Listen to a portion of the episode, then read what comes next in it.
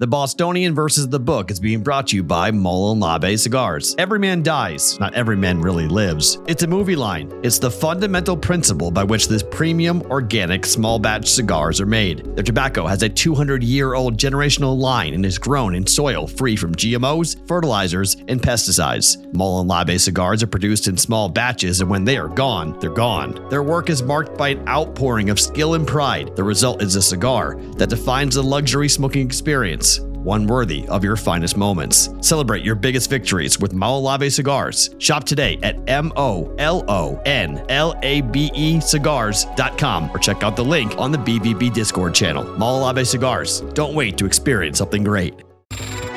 The Bostonian is Matt Perrault. This is our f- city. The book is Dave Sharapan. Pay him. Pay that man his money. Together, they are the Bostonian versus the book. You covered! You covered 12! I covered! Follow the show on Twitter at Boston versus the book. How do you like them apples? Bringing you the best insight on sports betting news, Matt and Dave's daily picks, and an entertaining and unfiltered dive into the sports betting industry. Here's Dave Sharapan and Matt Perrault. And here we go.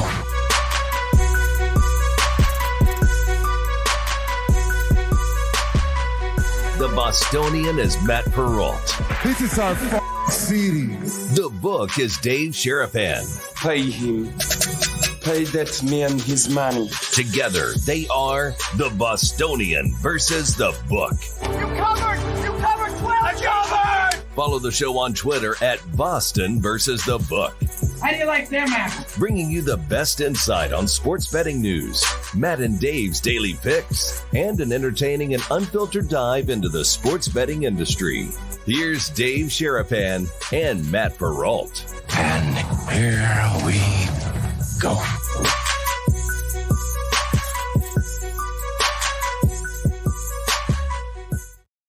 What's up, boys and girls? Welcome into what is in a little bit of an earlier version of the Bostonian versus the book. Dave Sharapan, Matt Perrault, how are you on this Tuesday? This is my doing, us going on early. the interview we're going to have coming up here in a second, my doing. Tried to do something different and it just didn't go the way I wanted it to go. So apologies to Dave for making him come on a lot earlier than normal. Thank you for bearing with us. Good crowd in here already, though, which is nice. Yes. How are you on a Tuesday? I'm good. I'm messed up because I was doing something and then Sorry. I got a kid doing graphics for the Pirates video that has never made a bet in his life. So Uh-oh. he doesn't know what any of this means and what any of this stuff is. And so if I get distracted, it's because there's this poor kid in Pittsburgh trying to figure out what does this mean for the first inning? Yes, no. He has no idea what he's talking about. So trying to set up a graphic. I said I would be good until 1030 and I lied because then you sent me a text and said we got to start. We got Phil on, which is good. But I mean, it's always it's fun to try something new. We tried something new last night. It worked out okay, didn't it? We took over Sports Grid for five hours. Yeah. I mean, I mean, literally five hours. I appreciate the brigade. I appreciate the tweets and the notes and the DMs of you guys watching. It was cool uh, to get on there and do kind of a different spot. Normally, you guys are seeing us at midnight Eastern. I was on with Dave from nine to 10 Eastern, and then I continued on for two more hours. So you got a whole lot of me last night on Sports Grid, which was which was fun. So yeah, that was new. I'll be back on Friday night. The two of us would do it again Friday, Yes. Monday, Friday for next week. I don't know if that's going to be like the normal schedule for a bit, but it it, it might be. But that was fun. It was it was it was cool to get on there. Zeno was great and enjoyed the conversation we had yesterday, watching games, watching the Yankees blow a lead. That was a lot of fun. Always fun So, when that happens. Yeah, when, and, and now they're in last place. so always fun when the Yankees are in last place. No, for some of you Yankee fans, but I mean, seriously, who's a Yankee fan? I mean, and anybody. well, Yankee you met one. watching Well, us. well, we didn't tell the story yesterday.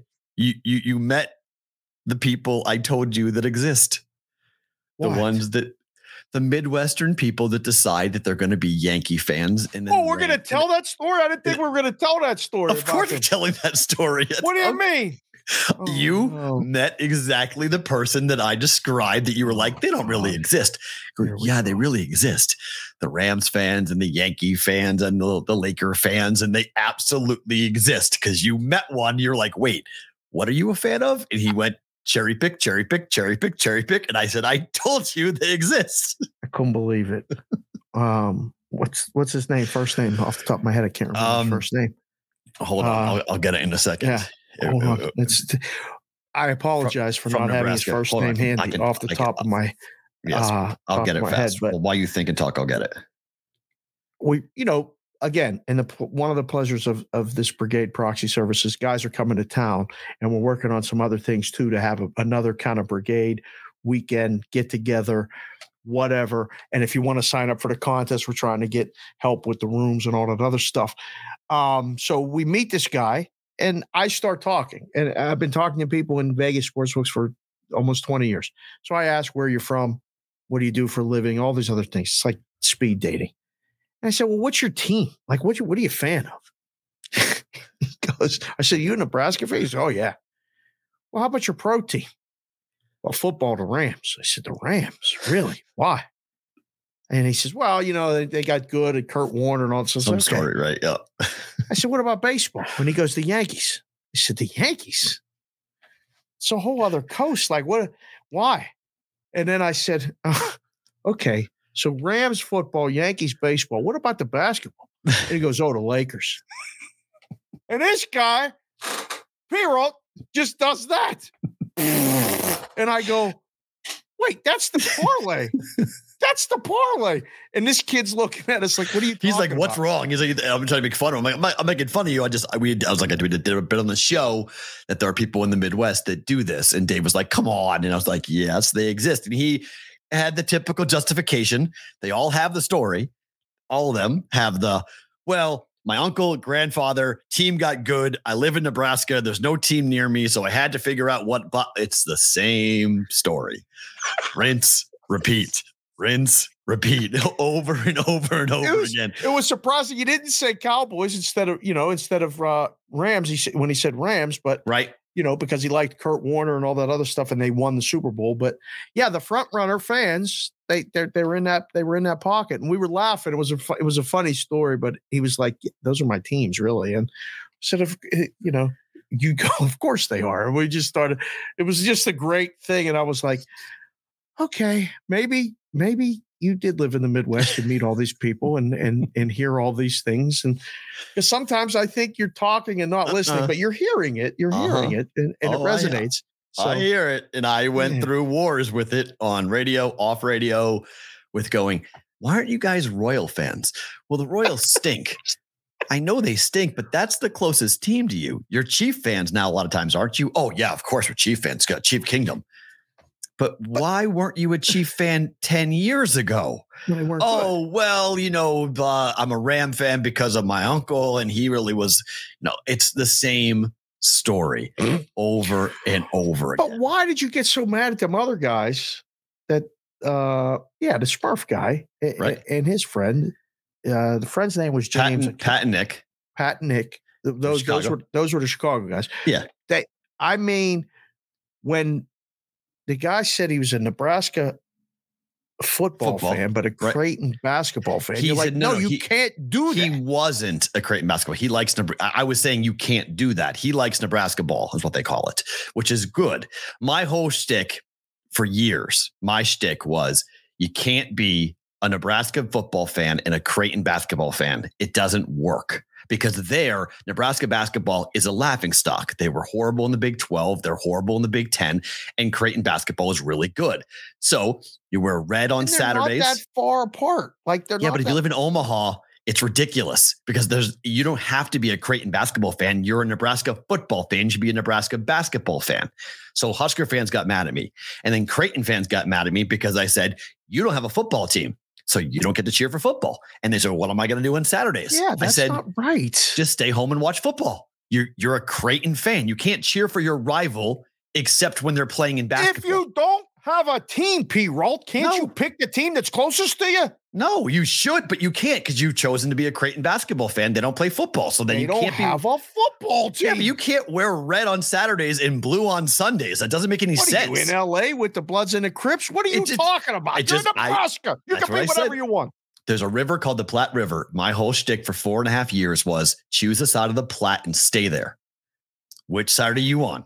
What is Are you are you on the Lincoln you side? said that. I guarantee you said that almost the whole time you were there. Didn't Every you? time, pick us out of the plot. And it used to, for, I mean, I'm not kidding you. People would come up to me in bars randomly, like just tap me on the shoulder and go, you know, my grand tell me their whole long justification for their fan base. It was hysterically funny. Oh, it got them so people in Nebraska don't get mad all that often. This pissed them off more than anything else. It got the whole town talking. Who is this idiot from Boston telling me who I could be a fan of and what I'm doing? It No, awesome. they were right. it was phenomenal. It was so Pick a side of the Platte. yes. Platte River goes between Lincoln and Omaha. Pick a side of the Platte and stay there. It's the flattest river you'll ever see. It's like four feet all the way down. Like it's it's ridiculous. Like it's not even a river. Like we're used to like rivers. It's this long, very flat, like everything else there, flat river. That's the Platte River, flat Platte, so to speak. So flat, pick the flat, Flat, the, flat. the- the flat, flat. Okay, so let me try to set this up. This is going to be fun. Phil Steele, Phil Steele's magazine. If you guys don't know the magazine, you should. This is basically one of the starting of football. This is the magazine that's, out right now. Phil Steele's college football 2023 preview. It's 350 pages. I've been talking to Phil about betting. I'm 46. I don't want to date Phil, but like I've been talking to him for a long time about betting because he's done betting in this book for a long time. He has his own language, his own shorthand. It's very cool what he was able to put together. And, and Phil Steele's been kind enough to join us here on the Bostonian versus the book. Now, this looks a little different. I know. But Phil, Matt, and Dave, can you hear us, sir? I can hear you. Can you guys hear me? You sound Wow. phenomenal. Phil sounds like he's got a great microphone. Phil, you look great on the picture that we're using, and you sound fantastic. So, can you hear us? This is good. Uh, right now, you're just breaking up a little bit there. Uh, It was Oh. like pausing in a little bit. Okay. Mhm. Well, let's hold it together, P. Rolt. Can we Yeah. do it? I think ahead. we can do it. I think Yeah, this, this let's- Okay, let's do it. Yeah, Let's we do haven't it. done audio before, so this is the first time we've done audio only with just a Audio picture. So I think we're okay. Uh, but Phil, let's start with just the overall work that goes into the magazine, the number of hours you guys put in to put together this magazine. Uh, how difficult, how long do you guys spend getting this thing together? You know, we start. Uh, I do the magazine in a three right through process, and the first uh, we start the Sunday after Thanksgiving, which is when some team season is complete, and the uh, first right through process uh, is involves the uh, postseason. And we've just I've just watched every game all season long. I'm all familiar with the team, but I go back and read every single article that was written about the team for the whole year, so I get in depth on every single position on every single team, and do the first right through. And in the first right through, I address you know, what kind of shape are they heading into last year? What happened last year, and what kind of shape are they for next year? The uh, second right through process is uh, pre spring, which was when the rosters come out and we get the uh, transfer portal moves all updated, and I update the writing that time. And then the third is after talking to the head coaches. And uh, this year I talked to 122 of the 133 head coaches, generally spend about an hour with each one going over the entire team. I send them my team pages with every single player on, all my notes, all the stats, and then ask them for strengths and weaknesses, put the position in order, and tell me how they feel about the position overall. It's a seven month process. It starts the Sunday after Thanksgiving, and it ended June 7th this year. We had to actually move it back uh, because of the fact of the transfer portal. The transfer portal closed May 15th. We had to capture all those players went. So I gave it three weeks. I feel we captured about 99% of where the players have landed. So it's a, it's a long, arduous process, but well worth it in the long run. Phil, when you look at the futures in the book, and you know when we used to do them in the book, it's always about the SEC, and then which team in the Big Ten, whether it was going to be Ohio State or Michigan, was going to win it, and worry about the playoff. But there's other teams in other conferences. I mean, the book is gigantic. There's more information in that book, concise all over the place. What is a conference or two that, like, after talking to all these coaches and stuff, do you think people should pay attention to that they're probably not paying attention to in the mainstream media? Well, I think I think there are once you get outside the Power Five, I don't think folks spend as much attention uh, looking at those teams, and I think that's where you find a lot of value. I know during the season, being here in Ohio, uh, very much in MAC country, The uh, the MAC I find is great value during the season if you're not following along with it. And this year, maybe the conference that might get the most value is CUSA because they had a team like Sam Houston State, Jacksonville State. Who knows anything about them? Well, I give you the same amount of coverage on Jacksonville State and Sam Houston that I do in Alabama and uh, Ohio State. Two full pages, everything you ever needed to know about those. And I think that CUSA is a uh, while probably the weakest of the conferences heading into the year, uh, a lot of folks don't feel the their need to follow them. If you follow those conferences, I think you get a solid advantage. So to me, it's always the not the national TV game, not the one that's one against five this week. Everybody knows everything about that game. Right. Go find the teams that nobody cares about, and that's where you find your value the shorthand that you have for the book has that ever changed? And how long did it take you guys to create this language that basically you need a decoder sometimes to figure out with how much information you're putting on those two pages? Yeah and you know the good thing about the abbreviations i, I remember when i started them back in uh, 1995 when the book came out uh, it was tough to uh, for some people to digest all those abbreviations. Naturally, if you've had the magazine for years, you you pretty much know all of them.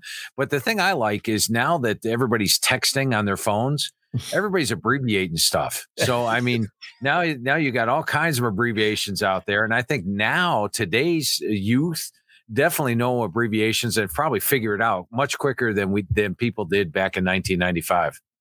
Phil, the kids abbreviate everything. I have three daughters myself, and I think it's a different language. So they'll figure out the, the information's all there. They'll get to it. Speaking of information, all right, we talk about it all the time. The, the space is all over it. The Heisman Trophy. It's Caleb Williams' is to, to lose, basically. But in all of this you know, again, setting up this amazing guide and looking at all this stuff. It's, I mean, it's a betting market. And there's guys like Jayden Daniels, Michael Penix Jr., uh, Quinn Ewers. Uh, is there anyone that you kind of think might have that value that isn't named Caleb Williams to win the Heisman? Yeah, and you know, uh, first of all, what, what kind of, do you got the numbers in front of you? I do. What's I have, uh, what's Sam Hartman at right now? Oh, wow. oh, I gotta go down the list a little Sam bit here, Phil. Hartman. 18 to 1 right now at FanDuel. Okay. Uh, that's probably a good one to uh, to look at because I think Notre Dame's an under the radar team. And as you know, if you're a quarterback for an undefeated team or one that's in the playoff mix at the end of the year, uh, you have that opportunity. Hartman's going to have his chances this year. Now, last year they had a backup quarterback. Remember, their starter went down to injury. Uh, now they've got one of the best quarterbacks out there in Sam Hartman. And what a supporting cast. You look at yeah. the running back corps, they go four or five deep there. In fact, they moved uh, Chris Tyree to slot position because they're so deep at running back. The offensive line is one of the best in the country, a defense, one of the best. They get Ohio State at home week five. If they can win that game, boom, he's going to be way up the charts. They get USC at home, head to head. Caleb Williams. Notre Dame, the home team is actually won, I believe, eight of the last nine in that mm-hmm. series. Colder weather in October. Notre Dame wins that thing. Who do you pick? Do you pick Caleb Williams? Do you pick Sam Hartman? I'm going Hartman at that point. So I, I like the odds at 18 to 1. And if I was betting, excuse me, if I was betting uh, Caleb Williams or the field, I would take the field. There's a reason the Heisman winner can't repeat. Number one, they're not only competing against everybody else in the country, but they're competing against their stats from last year. And Caleb Williams last year threw for 4,537 yards, 67% completions with a 42 5 ratio. If he has anything less than that, people will say he has a down year. So he's mm. competing against himself, he's competing against the others. I'd go with the field over uh, Caleb Williams. How about that? I love the Hartman pick. Is interesting. Wait, the, the follow up question, yeah. Phil. Uh, do you think Notre Dame's going to make the playoff? Like, are, are we going to have to listen to this Notre Dame fight song for real? Like, this is going to be? Are they going to be good? I think there's a reason that Hartman's 18 to 1 is because nobody's really expecting it. But yes, they will be good. As mentioned, oh. you know, last year was Marcus Freeman's first year, and uh, he lost his, he actually lost his first three games as a head coach. Remember, he dropped the bowl game, which they blew a big lead on. And then all of a sudden went nine and two down the stretch. They have the defense, they have the run game, they have one of the best special teams, and I love their schedule. Even if they lose to Clemson on November 4th, which is the only game I have an underdog in all year, if they take care of business at home, they go 11 and 1 and I think an 11 and 1 Notre Dame with wins over Ohio State and USC makes the playoff this year. So I give them that shot. I didn't pick it in the magazine, right. but we're we're talking value here. Right. And that's why I went with the 18 to 1 for Hartman. You hmm. think they'll be favored against Ohio State? Uh, I've got the game uh, pick them uh, okay. right now. Right okay. now, they're an eight and a half point dog against Ohio State, but not for me. I right, look yeah. at the Vegas number and I look at my number. I've got the game of pick 'em because you've got a first year starting quarterback for Ohio State yeah. making his first real road start. They do play Indiana prior to that, but Ohio State usually has a crowd advantage at Indiana. Right. Uh, and they're going to have a decent amount of crowd here, but it's going to be his first real test in front of a hostile crowd and a hostile defense. How about that? So, look, I, I started doing you know heavy college football conversations when I moved to Alabama back in 2001, and Bama was horrible. I saw five coaches in four seasons. I saw Alabama fans just be furious in the Mike Dubose, Mike Shula, Mike Price eras that I had to cover. It's hmm. been a long time since Alabama's been bad. Alabama, and I think we saw it with Paul Finebaum this morning on ESPN, bringing up the legacy for Nick Saban, that his legacy's on the line because of how things have gone the last couple of seasons. I'm equally down on Alabama this year. I don't think they make the college football playoffs. But where are you in Alabama and that big question at quarterback?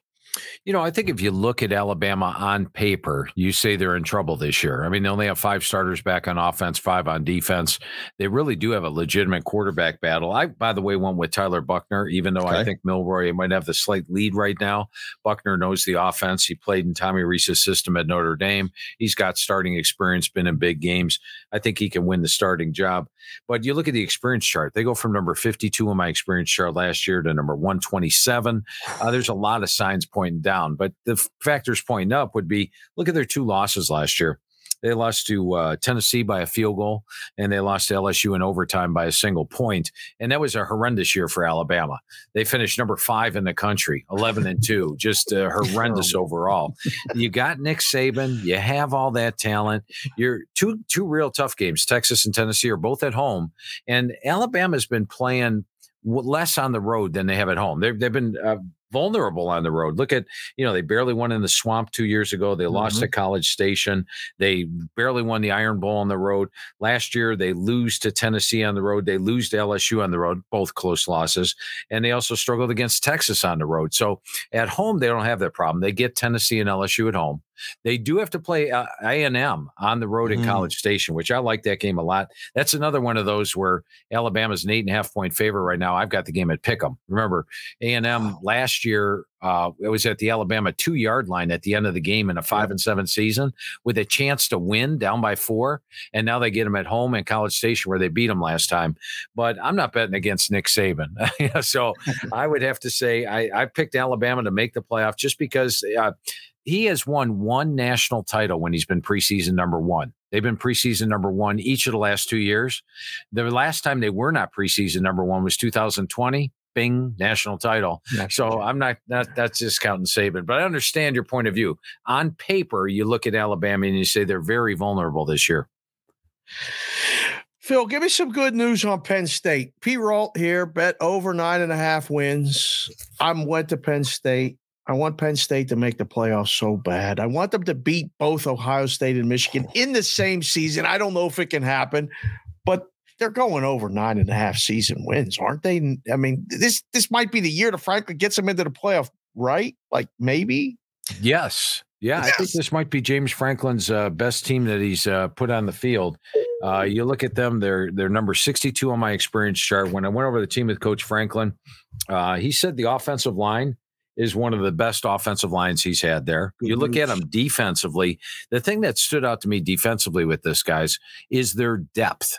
They go three deep at basically every single position on defense. Uh, players like Alonzo Ford, who transfers in from uh, Old Dominion, who is a, a, really good player, all conference type of player there. He's third string. They have a lot of third stringers that are would be starting at a lot of other places. Uh, each of their three units on defense rank in my top five in the front of the magazine. I think Drew Allar steps in and does well at quarterback. And you look at the games this year, the road games are Illinois winnable uh, because Illinois is not up to last year's standards. Northwestern, very winnable. Yes. Uh, Maryland, winnable. In fact, Penn State usually travels pretty well there. Yes. And then Michigan State Being played in Detroit. The one that stands out is naturally Columbus, where they're Right. playing Ohio State. I do think that they probably dropped that game, although they've given Ohio State a great test almost every single year. They Mm. get the big game against Michigan at home. They almost beat Michigan at home two years ago. Michigan Yes. needed that late score to pull out the win. yes. So I, I've got Penn State a favorite in every game. Uh, I've got the Michigan game a toss up, and I've got Ohio State a dog. But I've got them. Uh, I would put the total at ten and a half for them. So I think nine and a half is a good number to go over. And if they go eleven and one with only a loss at Ohio State, don't you put them in the playoff at the end of the year if they're eleven and one? I hope so. I I, I think you should be on the committee. Phil. I like it. That's good. So let, let's stay in the Big Ten because I am extremely high on Michigan this year. I think Michigan is going to win the national championship this year because I think the C, the, the the C's are right for Michigan given what Bama's dealing with, what Clemson's dealing with, what we're seeing with Ohio State. I love the offensive line. I love JJ McCarthy. I love the fact that Blake Corum's back. I think the defense is going to be extremely nasty. What is your outlook on Michigan this season? Uh, I did pick Michigan to uh, make the playoff this year and uh, win the Big Ten. I got to be honest with you. When I looked at it, I had Michigan, Penn State, Ohio State, all within this gap, and I'm like, you know, I'm going to make it easy. I'm going to go with whoever gets the other two at home. Guess what? They all play one of the one of the others on the road. So it made, it made it much more difficult for me. Uh, of the three teams, Michigan has the best schedule. You look at their non-conference Yeah. schedule, and it, East Carolina, UNLV, Bowling Green. Give me a break.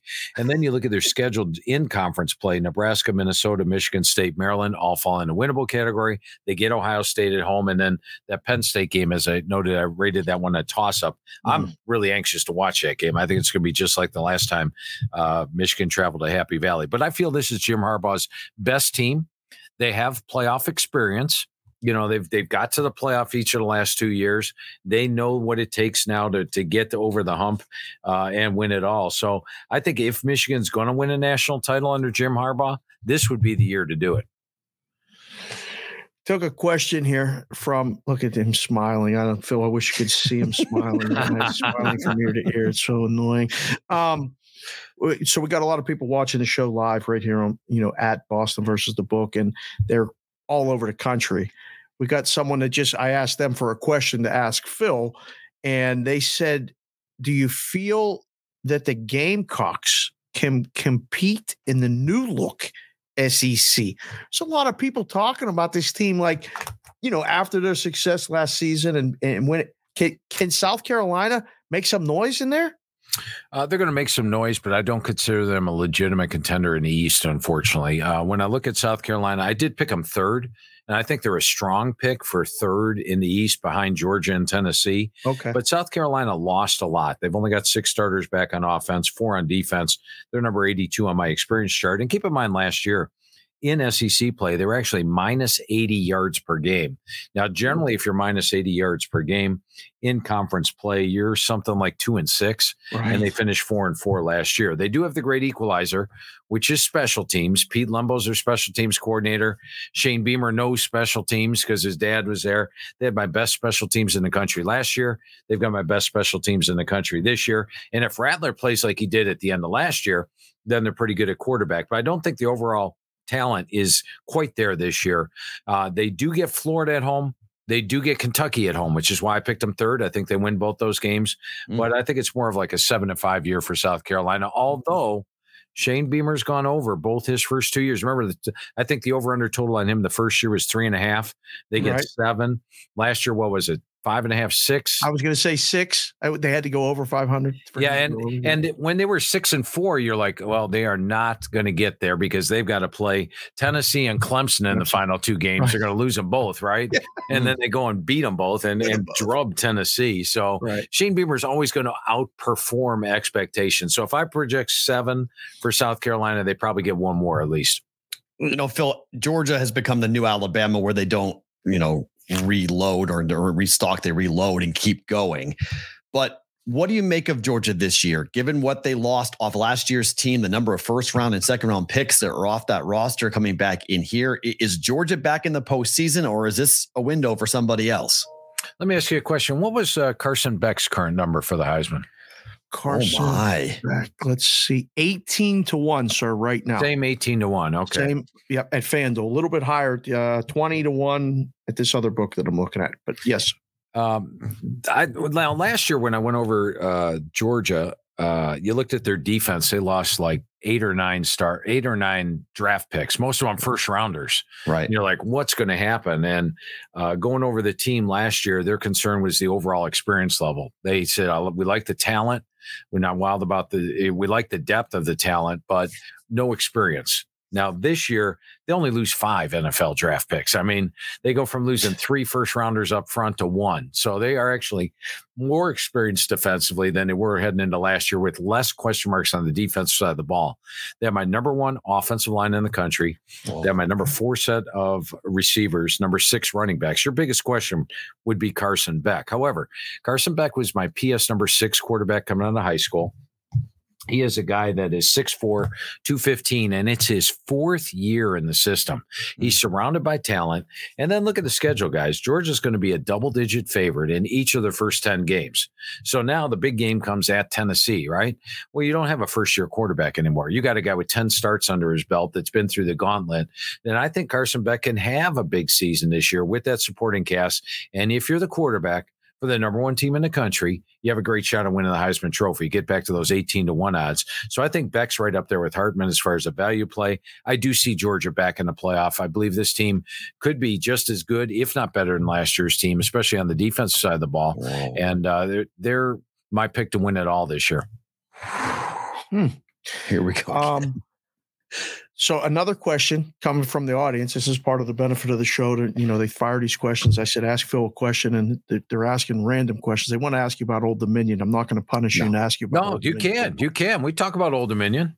Are you serious? Oh, we'll talk about any team in the country. I talked to uh, every head coach. I talked to every single group of five head coach out there. Spent over an hour going over their team with them. So I could well, talk in length about Jacksonville State if you want to. Well, Oof. that's good to know. I looked at the MAC conference because the people love the MACtion. They love Tuesday, Wednesday Tuesday nights and Wednesday night games late in the season. And so I'm looking at MAC conference championship game winner odds right now. Toledo, the number one choice. Ohio, the second choice. and then Buffalo's the third choice, but a long way away and Miami, Ohio behind them, Eastern Michigan then behind them, and then there's not even a consideration for any of those other schools. Is it pretty much a done deal that it's going to be either Toledo or Ohio to win that conference? Uh, I really like. I don't like Toledo uh, to win the conference odds because they're too short for me. Yes. But what's your over under on Toledo? Oh, I gotta find that right now. Uh, I'll talk about them while we're going okay. over it, and okay. then I'll give you a long shot uh, for the conference with Toledo. Jason Candle every year recruits the best talent. He's always bringing in the best recruiting class every year. Last year they finally played up to that level uh, for the entire year. Didn't worry about the injuries. Eight starters back on offense, eight on defense. Dequan Finn. I'm surprised somebody didn't poach Dequan Finn from one of the Power Fives that needed a QB because this guy's exciting, both running and throwing the football. They're strong in the backfield with Stuart and Kelly. They've got a re- tremendous receiving corps with Maddox, Aziris, and Newton. And uh, the defense is one of the more underrated defenses in the country. I have Toledo actually favored in 11 or 10 and a half games this year. I've got the Miami of Ohio game a toss up. Illinois, they're an underdog. That's why I like the total. I believe it's something like eight and a half. Is that what you found?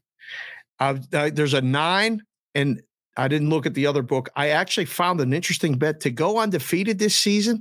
FanDuel has Toledo listed at 31 to 1. They're not going undefeated, are they? Um, I wouldn't. I, I, think there's probably better odds out there. Uh, the Illinois right. game is going to be tough on the road to start out the season. Okay. And generally, if they do go undefeated, that means at the end of the year they've got a couple of road games in the MAC on these Tuesday, Thursdays. They'll have their division locked up, which makes the game meaningless. What they did last year is they got to those final two games of MAC play. They had the division locked up, and then they rested Dequan Finn, who was banged up, and they lost two games down the stretch. So I would not make that wager. Okay. Now, if you're looking for a long shot, what are your odds on Northern Illinois this year? Oh wow, I like long it. shot to win that. Con- Let's see, Northern Illinois right now are. Oh, I changed the page. Let me find it. Da, da, da, da. Should be phenomenal. They were three and nine last season. Right. Northern Illinois. Yeah. yeah. Right here, thirty to one. I, I, I like Northern Illinois' chances. I think How they have that? that? that opportunity. They've got the offensive line. Wow. Uh, last year they lost a lot of close games. Uh, they it's not like they were getting grossly outplayed on the field. In fact, um, New year quarterback. They, only, they were only minus two yards per game in MAC play. Uh, Ha- Hammock's got one of these things where it's like up, down, up, down. They were two years ago. They were nine and five. Last year Right. they dropped to three and nine. Okay. Uh, they do have to play Toledo on the road, but I think when you look at their schedule, if they can pull one of those upsets, and Northern Illinois has pulled road upsets. Last year they upset both Eastern uh, Michigan and Western Yeah. Michigan on the road. I think they're worth a look as a long shot in the MAC this year. Who's their quarterback? Is it new or is it? No, Returning. no. Their uh, their quarterback two years ago was Rocky Lombardi from Michigan Right. State, and then Lombardi got injured last year, I Right. after like three or four games and, and missed the majority of the season. Lombardi's back, so they've got that veteran leadership, and Okay. now the There guys that were thrown into the fire, like Ethan Hampton and uh, Cremascoli, those guys all have starting experience now, so they're much deeper at the running at the quarterback position, and that was part of their three and nine struggles last year. Yeah. Phil, also last- he, he, Last one for me, P. Roll. Let me just Good. throw this one in Yeah. there because Phil, you're a Cleveland guy, right? That's correct. Cleveland, Ohio, born and bred. I'm born and raised in Pittsburgh, PA. I'm not that I don't like you, but Cleveland is one thing and Pittsburgh is another. I don't know if you've heard, but the Browns are wearing these whiteout uniforms three times this season. They're wearing them at Pittsburgh. The uniforms are going to one, they're going to get very dirty in Pittsburgh, but they're wearing white helmets for the first time in 70 years. And Cleveland, there's a lot of hope in Cleveland. Don't be a homer, Phil. but but who's going to win more football games this year, the Cleveland Browns or the Pittsburgh Steelers? Oh, You know, I'm going to throw something interesting at you, and that is uh, this college football preview magazine is a labor of love. I work on it not all year round, right? Yeah. I actually stopped watching the NFL two years ago. I on. Sunday mornings, Sunday all day Sunday, I actually am watching college football replays. So I don't even look at the NFL anymore. I couldn't tell you very much about the NFL. It's because I'm completely devoted to college football. That's why I can talk to you about Old Dominion. You Right. Talk about their their left tackle. We can talk about Old Dominion's left tackle, but I don't even follow the NFL, even here in Cleveland. I grew up a Browns fan, huge Browns fan. Hate the Pittsburgh Steelers, hate the go. rivalry, but I don't even follow the NFL, so I don't know who's going to win more games this Do year. you like the elf, the Cleveland guy, elf mascot thing? Do you like that? you know, I I grew up a Browns fan. Jim Brown, uh, you know, was uh, in. I was four years old when Jim Brown was playing, so I was Wow. very very young, and just watching him play, I was hooked. The Browns were a, a massive. They were they were the best team in football from 1950 all the way through 1970. You know, right in that area, and then the Steelers took over after that. But in I grew up with nothing but Browns dominance when I was a child. Okay, so so two parter to, to end it to end the conversation. The first is, oh, I guess both involving Texas, but this is the last year for Oklahoma and Texas in the Big Twelve. There's a lot of conspiracy theorists in the mid in the middle part of the country who believe that Texas and Oklahoma may not get a fair shake during Big Twelve play, and that's why their win total might be a little bit suspect to bet the over. How do you feel about the last year in a conference that's not too happy to watch them walk to the SEC? It's probably I picked Texas and Oklahoma actually to be in the Big 12 title game this year, uh, and it is my biggest concern. You go back to last year, I think Texas played Oklahoma State, and I think there was some like 13 penalties on Texas, none on Oklahoma State. You guys ever seen a game like that before? Yeah. So you worry about that. Everybody's going to give their best shot to them. Texas has a tough schedule, but if I'm looking at over unders between the two, let me to delve into Oklahoma. What do you got in Okay. Oklahoma at right now? Nine and a half. Uh, 10 and no? No, no, that's no. great. T- Nine and a half or ten. Okay. Okay. Oklahoma, when I went over the team with Coach Venables, uh, the defense last year gave up 461 yards per game, 30 Mm. points per game. That is unacceptable to him. He's a defensive coach. He brought in a ton of transfers. His system is complex. He like threw the whole thing at the defense last year, and they struggled a little bit. Now they're in the second year of the system. They brought in a ton of transfers. They're going to be much improved there. They've got Dillon Gabriel back at QB. When he missed a couple games last year, they struggled. And then uh, the offensive line solid. They are loaded across the board. They play a soft schedule in the Big 12, a much easier schedule than Texas does. They miss some of the key teams out there. And in fact, if you go and look at Vegas right now, the games Oklahoma is favored in, they are favored in 11 of the 12 Mhm. games this year. Yep. The only game they're not favored in is Texas. So, oh, nine and a half. I'm going to Which go is a neutral on that one. site game. I mean, it's not. It's not. It's not even a home game, right? Right. So yeah. So um, I like the over more for Oklahoma, but I think Texas is the better team. But Texas actually is the only team in the Big 12 of the Big 12's top six teams. They're the only one that has to play each of the other top five, showing that the Big 12 is giving them no parting gift. if you're looking for the best schedule in the Big 12, go to Oklahoma State.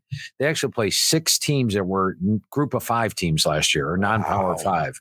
They they avoid all the big boys practically this year and get Oklahoma at home. So Oklahoma State might be your value play in the Big 12. Are they a legit? Are they good though, Phil? Like their schedule's good, but are they good? I've been hearing a lot of people keep giving me this Oklahoma State play. Do they have the talent to win? You got some guy, first of all, Mike Gundy as the head coach who knows right. how to win. He's got a great uh, they were at one point last year, guys. This team was seven and one and number nine in the country. And then they just lost their last couple of games. if Alan Bowman does well, and I think he will at the quarterback position, they have talent around him. Now, they're not the overly experienced, but last year's defense only had four starters back. This year they have 6 mm-hmm. I think they're improved, especially on the offensive line, a much better offensive line this year. Uh, I've got them a three point dog at Iowa State a three point dog at UCF, and a three point dog against Oklahoma. Those are the only games they have a dog. And three point dog, guys, yeah. that's basically almost a toss up game. So I do like the value there in Oklahoma State. And, and yeah, Mike Gundy surprised me last year. I didn't think their team would get anywhere near seven and one, and there they were seven and one, number nine in the country. All right, we'll end it with this. I've made one bet so far for college football games. It's week two. Texas at Alabama. I've already taken the seven points here for Texas. I don't think they win the game. I know all the numbers for Nick Saban are ridiculous in non conference games against his former assistant coaches, all of that. Texas almost beat Alabama last year. They were at home. Now they're on the road. Can Texas keep it close against Alabama in week two?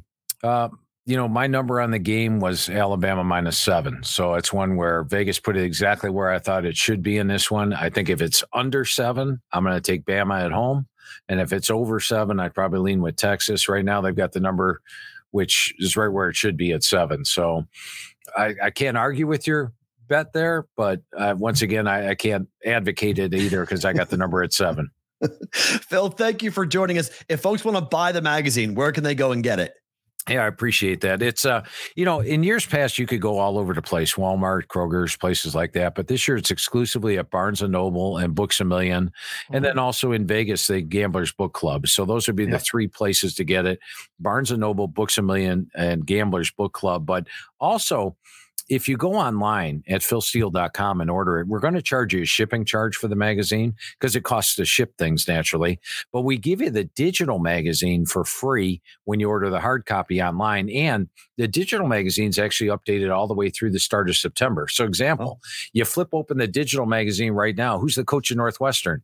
David Braun. Eh, you know, my magazine's got Pat Fitzgerald, but it's David Braun, and we circle players as they're out for the year. So mm. I think mm. you'll find that very useful to get both magazines for the one coast cost, or like I said, Barnes and Noble, Books a 1000000, Gamblers Book Club are all great places to get it. Phil, thank you for the time. Really appreciate it. Enjoy the season. Should be here before we know it. Hey, thanks a lot. A lot of fun thanks, talking Phil. football with you guys today. Excellent work, sir. Thank Great you. Sir. That's Phil Steele for us here for the Bostonian versus the book. Good to get him on the program to talk college football. It's the only magazine, not the only, it's one of the only magazines, Dave, that I don't want. I don't want the digital copy. I want the actual physical copy. Right. Write, I write in it. I circle things. I right. go, I'm a little bit behind as far as what I normally am in some of my other breakdowns. Normally by now on vacation, I've had the magazine, I've broken it down. I'm a little bit behind, but I'll start it all coming up in the next week or two. So we'll get really into it when camps open up and we start to see some things. Interesting things he said about Oklahoma State. That's something I got to definitely take a look at. That's going to yep. be fun. And then the Notre Dame statement may have been the most surprising of all.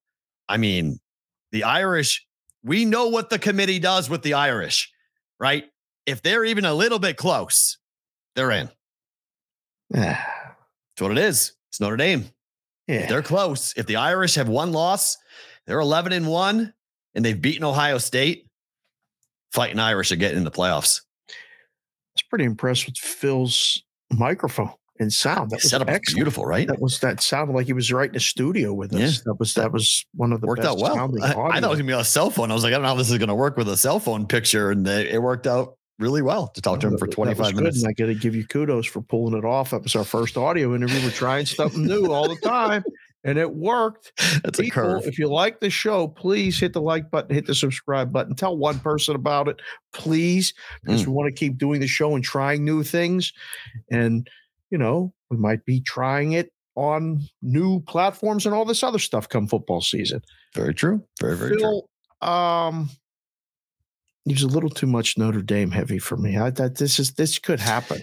This could happen. I think it's going to be a very I this is I'm always hyped for college football. But Yeah. I think this year is going to be so fun. There are so many interesting. Every single team's got a big question. Look, when Paul Finebaum starts to sharpen the knife and he starts talking about Nick Saban's legacy and then how this year is about Nick Saban's legacy. This is Right. like Belichick all over again, right? Like, oh, could Belichick not do it without Brady? It's has Nick Saban lost his fastball? Can he work in the NIL era? Has his has Kirby Smart passed him by? Is Kirby Smart really the best coach in college football and not Nick Saban? All this stuff is, and I am fading. I am fading Alabama, so I'm buying right into this. But that makes it such an interesting year when these types of questions are popping up around the country. Irish could be good. Texas could be good. USC could be good. I mean, there's going to be a variety of things. The Heisman Trophy bet he put out there might be the most interesting of all the things he said because the Hartman conversation isn't crazy. Look at the Wake Forest numbers he put up. This Yeah. dude threw for thousands and thousands of yards in the ACC at Wake Forest. And now he's going to an Irish team that's going to run the ball with play action. He'll have wide open receivers all over the place this year. He'll put up huge numbers. Uh, that 18 to 1, not bad. there was a lot of interesting nuggets that Phil said. And then we're going to have the four teams in the playoff. It'll be damn Georgia and Bama and Ohio State and or Michigan And Notre Dame. and a fourth team. Notre Dame. I, I like it's just it- it's, the the narratives are so much fun. He talked, I mean, about the MAC and all this other stuff, and it's great. It's such a different. There's nothing like college football. There's n- uh, any of the sports. It's so you can be so into it and yet so regionalized. Like, right. it's not. It doesn't have to be for everybody, but the people that are passionate about it are very passionate about it. I was excited what he said about Penn State personally. He should like, be. I mean, I I, I agree. this- I'm on nine is and a half. Let's go. 10 and 2. Just can't that Iowa game Oh, just don't can't start, do it. You just can't do it. You can't blow the tire against Iowa. As long as you guys don't do that, you're you're you're good. The bet rides on Penn State beating Iowa. That didn't even sound right. Like that should be that should uh, that, that like I wasn't expecting to hear that on a Tuesday. But this But is part of life. This is this is part of the you know we're going to start earlier because Phil can only do this and that and blah blah blah. The season hinges on the Penn State no, no. Iowa game. The bet, the bet hinge hinges on it.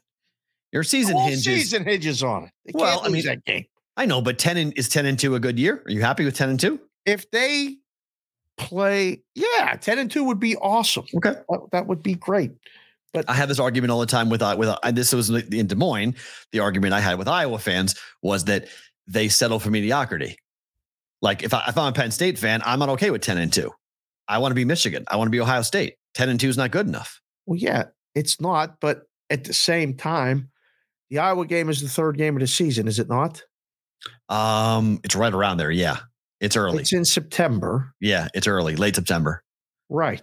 And I mean, at school, there's nothing worse than losing one of the first three games. You want to be three and zero going into the like the real games. If they lose the third game of the season with the one loss, I mean, in the past that was a, that was a death sentence. You were out. You weren't even considered for anything other than a pretty cool bowl game, maybe. Right. And it was like, yeah, you know, and it was it was hard. So I don't want this to happen this year. Want to be undefeated going to the Ohio State game. That's Heck yeah. priority number one. Yeah. Heck yeah. Somehow win that game, insufferable until the Michigan game. If they keep winning, I'm telling you right now, Good. um, it's going to be You should be. Yes, I would go I- and I- lose to Iowa and then lose to Oh, oh. Ohio State ugly in Columbus, they have two losses. I'm going to limp into the Michigan game and be like, smacked. uh oh. Yeah. I don't you want know, that. You, you know what's coming. You're going to get smacked. But that's, I mean, to me, this is what makes it really fun for a lot of the non brand names. Not that Penn State's not a brand name. It is, but it's not in the same ilk of Bama and Michigan. Yes, it is. What are you No, talking about? No, it's not. It's not. You used to be. You're not anymore. But this is Franklin's best What team. the- What do you mean? It's the truth. It's just when have you guys State's gigantic. correct in Penn State minds? This is like Iowa. Iowa's gigantic in Iowa Well, minds. Penn State is nothing like Iowa. What the hell are you talking This is the same thing. Nebraska is huge in Nebraska minds. It's the same exact thing. Nebraska. Penn State is top five in the country. Alumni, schools, recognition, all of it. What Great. It means nothing on the field. That's all wonderful. It means nothing on the field. You're not in the same category as Alabama and Michigan and Ohio State and even USC. You're just it's you're just not. I mean, you guys you guys think you are. I get it. This is welcome to my radios. This is my radio career. Okay, you think you are. Everyone thinks Iowa fans think they are. Nebraska fans thinks they are. Nebraska's going to go ahead and pound on their championships and go like, well, we've won more championships than Penn State has. Okay, I get what you're going to say. I understand all of that. You're just not in the same category. There's a very elite group of, of teams that everyone wants to be like and compare themselves to. Who are those not. teams right now? Who are those teams? Georgia, That's fine. Alabama. Okay, they're Michigan. in the world. Michigan's in the same class as them. Oh yeah, Ohio State. Okay, Michigan is like the lowest one, but they're in the group. Notre Dame, and I put USC most times, be just because of their championships recently and what they're able to do recruiting wise and how they are. Like now, be Oh, you froze. Look at that face. You should freeze after saying that. so those Those are the- face. those are the five programs that I would put in there, and Oh my lord! and every year there's different Snap your iterations. fingers. All right, you're back. Thank you. And, and, and every year there's different iterations of teams that want to contend and want to be a part of this. But that's why you just said what you said. Because if Alabama's close, they're in. If Georgia's close, they're in. If Notre Dame is close, they're in. If Penn State is close, they're at home. Notre Dame is not even in the discussion, but continue, sir. Oh no, they are. When when they're close, they're in. Everyone knows this in college football. If Notre Dame is 11 and 1, they're in. Just kind of how it goes. Texas and Oklahoma are right behind. They're right there, and they're going to the SEC to get back to where they were. They've fallen out of that elite group. They want to be back in very quickly, and they can be if they contend in the SEC. We'll see if they contend in the SEC. I'm with Phil. I think I love Texas this year. I'm in on Texas. I think they may even beat Alabama in week two. But in the Big 12, if they're coming down to it's 28 28 and there's a drive happening, the laundry's coming out. The flags are coming. The Big 12 is not going to do any favors to Oklahoma or Texas. Glasses for this. What are you talking about? I, I'm dead. serious. Phil's right, and I'm the same way. You better be careful when it comes to betting Big 12 games that matter between Texas and Oklahoma when they're not playing each other. Okay, they're playing any game of real significance. The Big 12 conference is not going to be happy and not going to do these guys any favors on the way out. They hate them. Okay, it was clear at Big 12 football media days. It- this is a cold exit. this is not. what do you think warm- this is? Remember the Titans and Cletus is going to throw extra flags? What This the is- hell are you talking about? You heard Phil Steele say it. It's his biggest concern. What the hell is Phil talking about? He's right. If you've watched, you watch college football, you know this. Conference games involving Texas and Oklahoma against Kansas this year. Watch the games involving Kansas. Watch the games involving Texas, where they're, you know, if it's tight at all, they're not getting calls this year, and they will have calls be made against them. I'm just telling you, it is the it's 18th of July. When I'm talking about this in November, you're going to say, "All right, Matt in July mentioned this. It's coming this year for Oklahoma and Texas." oh my goodness. Big 12 teams hate them because of what they're doing. They're sending them into a tailspin where they have to go and take Houston and BYU. I mean, these are the teams replacing Texas and Oklahoma, Cincinnati, BYU, and Houston. This is not good for the Big 12. Eh, no. maybe more competitive. For, okay, that's great. So, so Iowa State's going to be more competitive. That's exactly what folks want to hear in Oklahoma. Oklahoma State's like, yay, that's great. Let's go. How happy Oklahoma are we? State's happy. They're going to win a conference now. Okay, and then be left behind because it turns into a group of five conference versus a power five conference If you go 12 and 0, 11 and 1, you're in. You're in. Doesn't next matter. year. Next year, you're in the 18 playoff. As soon No. as they get 18 playoffs, when they get there, one, we're you're not in. we're not we're not there next year. Next year, the Big 12 is going to look a whole lot different. I don't think the, the winner of the Big 12 next year running the table gets in automatically. An undefeated Big 12 winner doesn't get in the playoff next year. No, given who they're going to play, they they're going to need to stack their non-conference. They're going to need a big win. I mean, it's going to be problematic in the Big 12 next year. Now they're they're claiming all the things. They are a basketball conference now. They are the elite basketball conference. They are the best basketball conference starting next year. There's no debating that. That's for sure. but that's great. This is not this entire thing is not driven by basketball, as we know. See the Big East, driven by football, and football is not anywhere near without Texas and Oklahoma in that conference. That conference is weak. It's, I mean, the Pac-12 losing USC and UCLA to the Big to, to the Big Ten. That's going to be an interesting look as to whose conference is stronger, the Big 12 or the Pac 12. But they're both seriously weak. We'll see. It's to be hard. I mean, as soon as they keep uh, a big an undefeated team out of the out of the playoff, that'll settle all the arguments about moving conferences and all this other stuff. I mean, Texas and Oklahoma are going to become what are they going to become? Arkansas? I don't know. It's a great I question. mean, Every- like, what everybody, they going to become in the SEC? It doesn't. That doesn't do a damn thing for me. I don't know, but you, you, you, uh, you lived in the SEC. You drank the juice, but you call them out at the right times. Mhm. If the SEC is good at the top, it's a lot of mid blah in the middle, and the bottom teams stank. I mean, they just Who's- stank. Okay, who's the bottom team then? Who's the bottom? Other than Vanderbilt, who's the bottom team? Well, Vanderbilt's at the bottom. Yes, it. Mississippi State. But they're good every once in a while. Mississippi State can rise up. Well, you know, so is Illinois. It's the same. They're the same. No, No, no, no, they're not. They're the no, same. no, they're not. They're the They're same not. as Nebraska. Same. Look at the number of NFL te- look at the number of NFL players produced by Mississippi State versus Illinois. That's a different discussion. no, it's talent. You're talking about talent. it's Who are they? Different discussion. They're a better Results the team. Field or They're a better team. Mississippi State's a better team than Illinois. They're a better Penn program. State produces a lot more NFL players than those schools. Oh heck yeah! I'm not putting Penn State in a in an Illinois Hey, well, category. Penn State's in a category of all those other schools that you talk about at the top. No, next based tier. on number yeah. of players next the tier. pros. Yeah, they're next tier. Penn State's on the next tier down. I mean, there's no Penn State's in a very good class of play of programs in the in, in college football. They're just not in the elite class. They're not in the Alabama Georgia class. So, but they're in a very good class. There's no debating what Penn State's done and Nobody's what in they the produced. Alabama Georgia class as far as putting players in and success on the Oh, and winning, right? Those yeah, are the best teams. Well, Ohio State's there. different You, you have to put Ohio State in the same conversation. You have to put Michigan in the same conversation How about many term. championships Ohio State got? Uh, well, championships? I mean, you got to go back to what happened with Urban, but yeah, I mean, it's been a while, but they've won it. I mean, it's not like they have never won it or haven't won it in the last 20 years. They've won it. So Okay. it, it's going to be fun to see this season how the USC UCLA situation handled by the Pac 12 and how the O- Oklahoma Texas That's going to be a mess. of course, They both in both money conferences. Both conferences is going to be a mess. That's going to be a mess. The Big 12 is what it is. I don't know if Texas and Oklahoma leaving and them replacing them and becoming more competitive is Oh, going it's to be a bad thing. Oh, it's a problem. It's a problem for money. It's a problem for eyeballs. Problem for TV. It's a huge problem. I mean, it's a I, think, monster. I mean, it's great for the for the SEC. They just take on a big school and eyeballs in Texas. Oh, that's recruiting like they have two teams in the SEC now in Texas and Oklahoma right above. How's it working out for Texas A&M?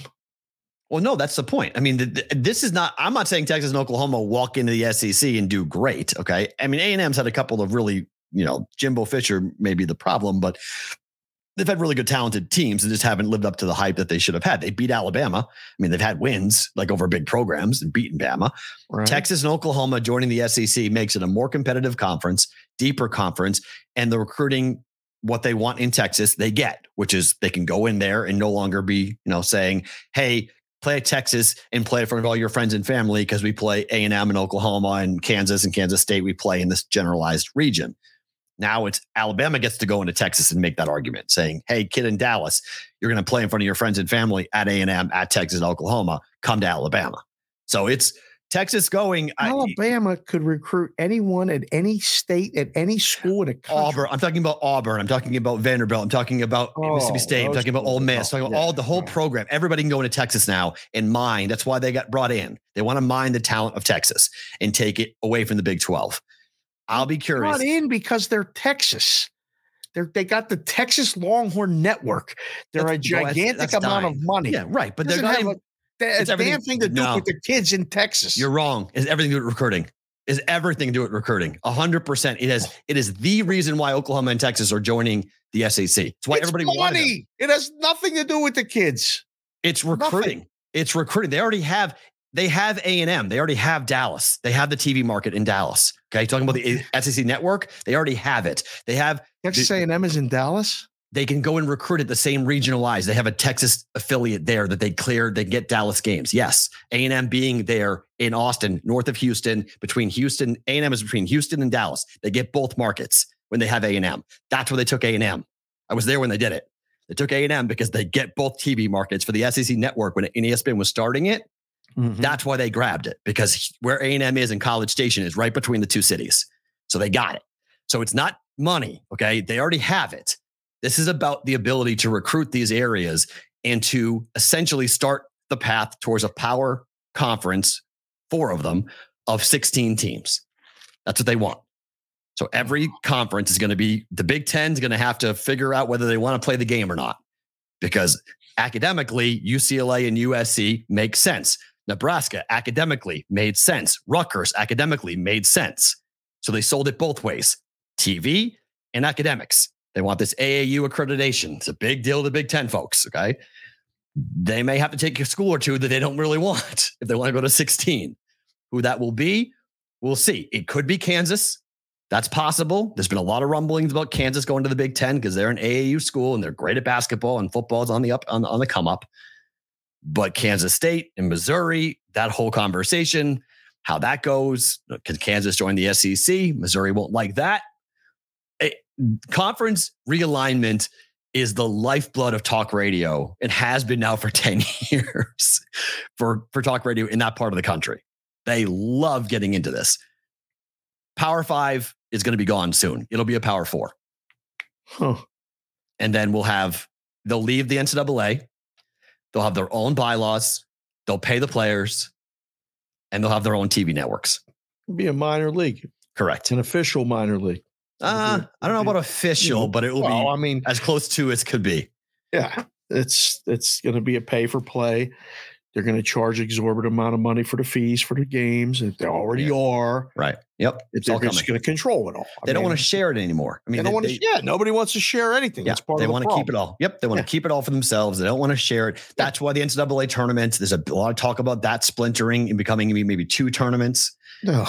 So you know, not going to 128, but going to 64, two 64 team tournaments. The Power Five teams get theirs, or the Power Four teams get theirs, and everybody else goes somewhere else with the NCAA. They're diluting the whole. Hundred percent.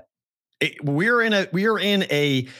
If you've been around it for a long time and talked to the people who have been it from the start, we have never been in a more precarious position for the future of of collegiate athletics than we are right now. This whole thing could fall apart. I mean, Liv Dunne is making so much money right now in the NIL world that she has started an advocacy, an advocacy group for other teammates on how she's starting an agency basically to help other athletes get paid to teach them how to do it.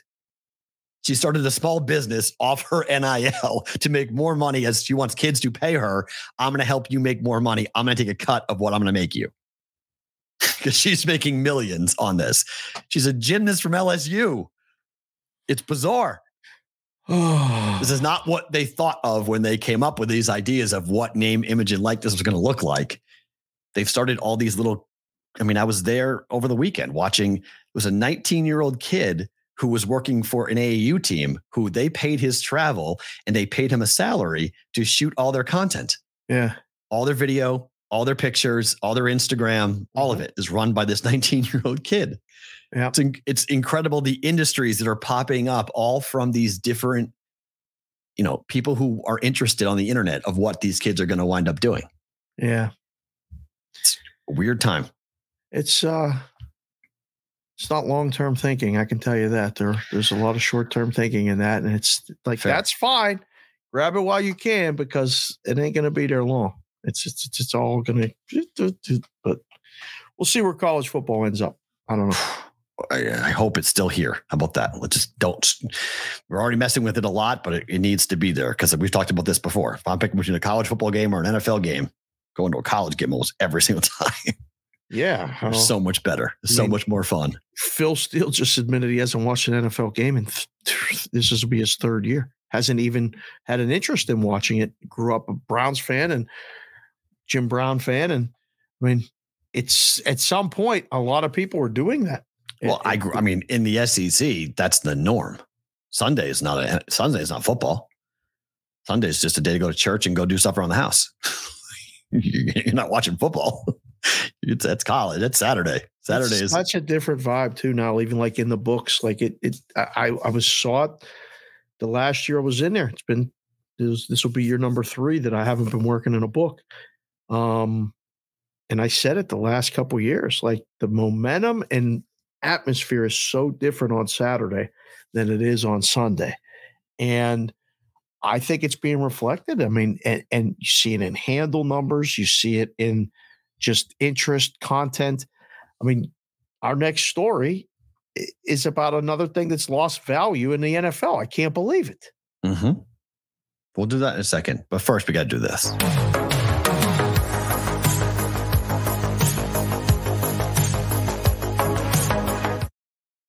This was beautiful last night. I mean, this is just this is just beautiful. Ohtani ties the game with his 35th home run, and the guy is now figuring out the swag game. Because Oh, the bat figured it out. He just doesn't do it very often. that bat flip was unbelievable. It was perfect. hits the thing, and the ball wasn't that far out. By the way, he it didn't like go way out. Like it almost. I was like, Ohtani, you sure that thing's gonna leave the yard? He knew it was It-. Yeah. He flips it. Yankees blow a lead. It was I was on Sports Grid last night. It was zero zero in the seventh inning. The total was three and a half. Yep. And I was like, this game's going over. I was like, Yep. come on, guys. This game's going over. Four three final. Flew over three and a half. But you look at the pitching, some guy who I had never heard of for the Angels struck out 12 batters in 120 pitches against the Yankees and shut them out for seven innings. He was good. Uh, Channing, Canning, Yeah. where did where did that come from? Because his pre- previous two starts, he'd given up four, I think five and six earned runs, and he comes in and blanks the Yankees, and then the Yankee bullpen blows the game. Severino pitched very well himself. He was really good too for the Yankees last night, and then their The bullpen. goes Yankees in. swing and miss at a lot of pitches as a team. It's not that's not surprising. The fact that they blew another lead, not surprising. Hmm. Like last place, surprising. it's well, it's real.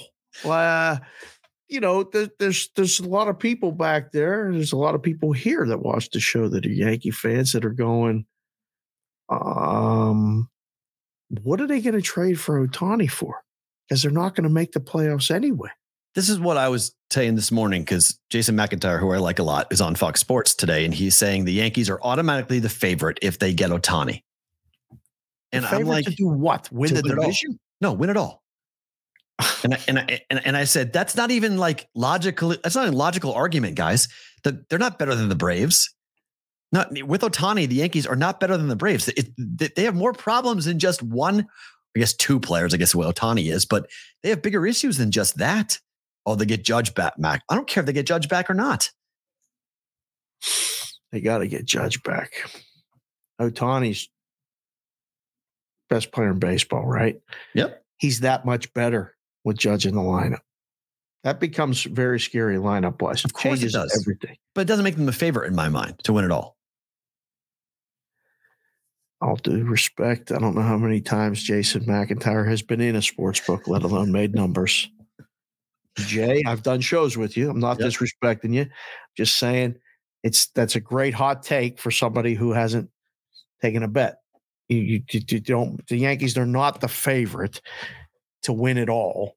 To win it all.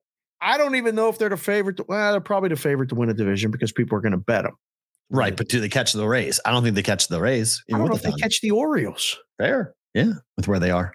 Right. I, I don't think they make the move. I, I don't think the Yankees are going to do it. I, I- don't think the Yankees would put, I mean, everything, you have to do it. You have to, it'll save the season. What if you do it and it doesn't work? You give up all that capital to go and get them and then you don't win it all, or you don't even, you know, go deep in the playoffs with them, which is There's possible. two different trade markets for Otani developing. The actual rental is Yeah. becoming a real possibility. Mhm.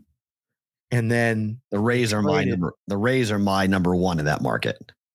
yeah, I mean, there's the, there's a lot of good things being discussed and heard and written about and talked about of him being a rental. So that's actually happening. I didn't think that was a possibility. I thought Arte would keep him rather than do that, but it's becoming a viable possibility that someone may actually pay the price that they want or need to do this.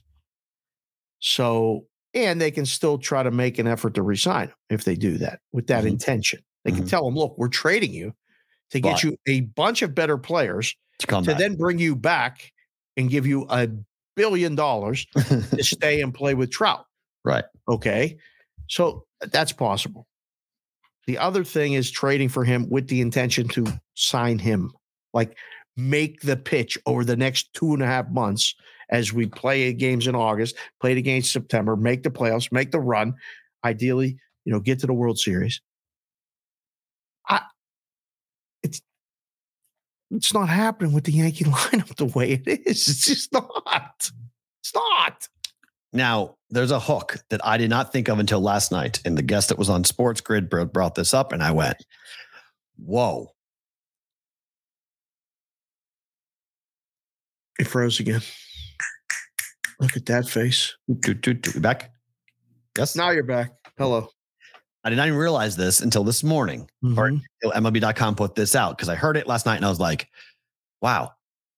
Because the line was Aaron Judge and Shohei Ohtani dating back to last year are even with each other from home runs last year at the All Star break to now. They're even. Ooh. And I went, interesting. Well, it's worse than that if you are looking at this from a Yankee standpoint, because the Angels could keep him. And I was like, no way. Here's the thing Ohtani has 34 home runs, now 35 home runs, Mm-hmm. 73 RBIs. Judge through 94 games, 34 home runs, 73 RBIs. Uh-huh. Judge batting average 282, Ohtani 301. Mm-hmm. On base percentage 366, 386. Mm-hmm. Slugging, 619, 665. Ohtani's numbers are better right now than what's going on. Could you see the Angels keeping Ohtani because he might go for the record for the American League home run record? I mean, maybe. Who knows what's going on those sauces? But like him challenging for the record is going to draw a ton of eyeballs to Angel games. They're going to break in nationally and every at bat, and they're going to do everything they did with Judge last year. And it became a very I don't know if it was a it was a gigantic localized story because it was New York, Oh, but then we talked about it. Yeah. The people in New York really cared about it. Nationally, it was like, okay. yeah. Yeah, was, they were eh. breaking into college Right. football games. Yes. Remember that? Yeah. ESPN got so much heat for that. Right. Right. Yeah, right. it was like, guys, relax. Stop, I mean, yeah. it's September baseball, and uh, yes, it's because he's breaking the all-time record. I want to see it, but I'm a Why? baseball fan, right. you know. So I I don't know how many people are exhausted with baseball by September that want to see it. It's going to draw eyeballs. Now, do you keep them on the team if you're losing games It's a lot because of money. it? Think about it. The ballpark is full every night. They got the Yankees right now. They got the Pirates over the weekend, and they have, um, I believe, Kansas City after the. Pirates. Mm. The Angels. This is they can win the next. I, I I said it yesterday or the day before. I, they can win eight of the next ten games Eight very easily 10 and bring themselves back into the mix, which would lead right up to the trade deadline and them going, "We're going for it. We're going to try They're to make 47 and 48 at the moment. Yeah, So their their games leading up, it's at the Tigers at Toronto. So they go Yankees, Pirates at home, uh huh. at Detroit, at Toronto, Oh, at Detroit. Okay. and then Monday, May 31st, it's at Atlanta. July 31st. After July 31st, their schedule is absolutely brutal, Dave. They play at Atlanta, Uh huh. home for Seattle, Uh huh. home for San Francisco, at Houston, at Texas, home for Tampa, home for Cincinnati. Well, they better decide right on July 31st. that ain't gonna be an easy August. That's for sure. They're gonna get smoked in August. They're gonna get absolutely housed. Oh my. They play the Mets, then the Phillies, then the Oakland A's into September. And September is okay. It's not great. They play at the A's, then they play Baltimore for three, Cleveland at home for four, then at Seattle, Detroit for three, at Tampa for three, three for the Twins, and then the end of the year, three games at home against Texas and Oakland at home to end the season.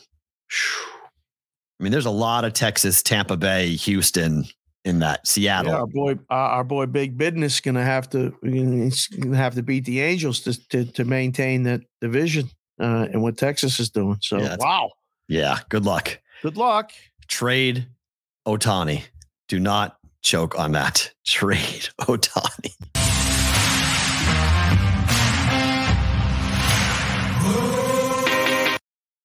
Brigade Proxy Service. You guys can send us a text message to sign up 702 570 8255 or at Brigade Proxy on Twitter or Brigade Proxy at gmail.com. If you're coming in for some of these contests, feels like this weekend might be a little bit of a quieter weekend from a travel perspective. feel like everyone's coming in August now. It feels like it's all getting loaded up in the first three weeks, four weeks of August.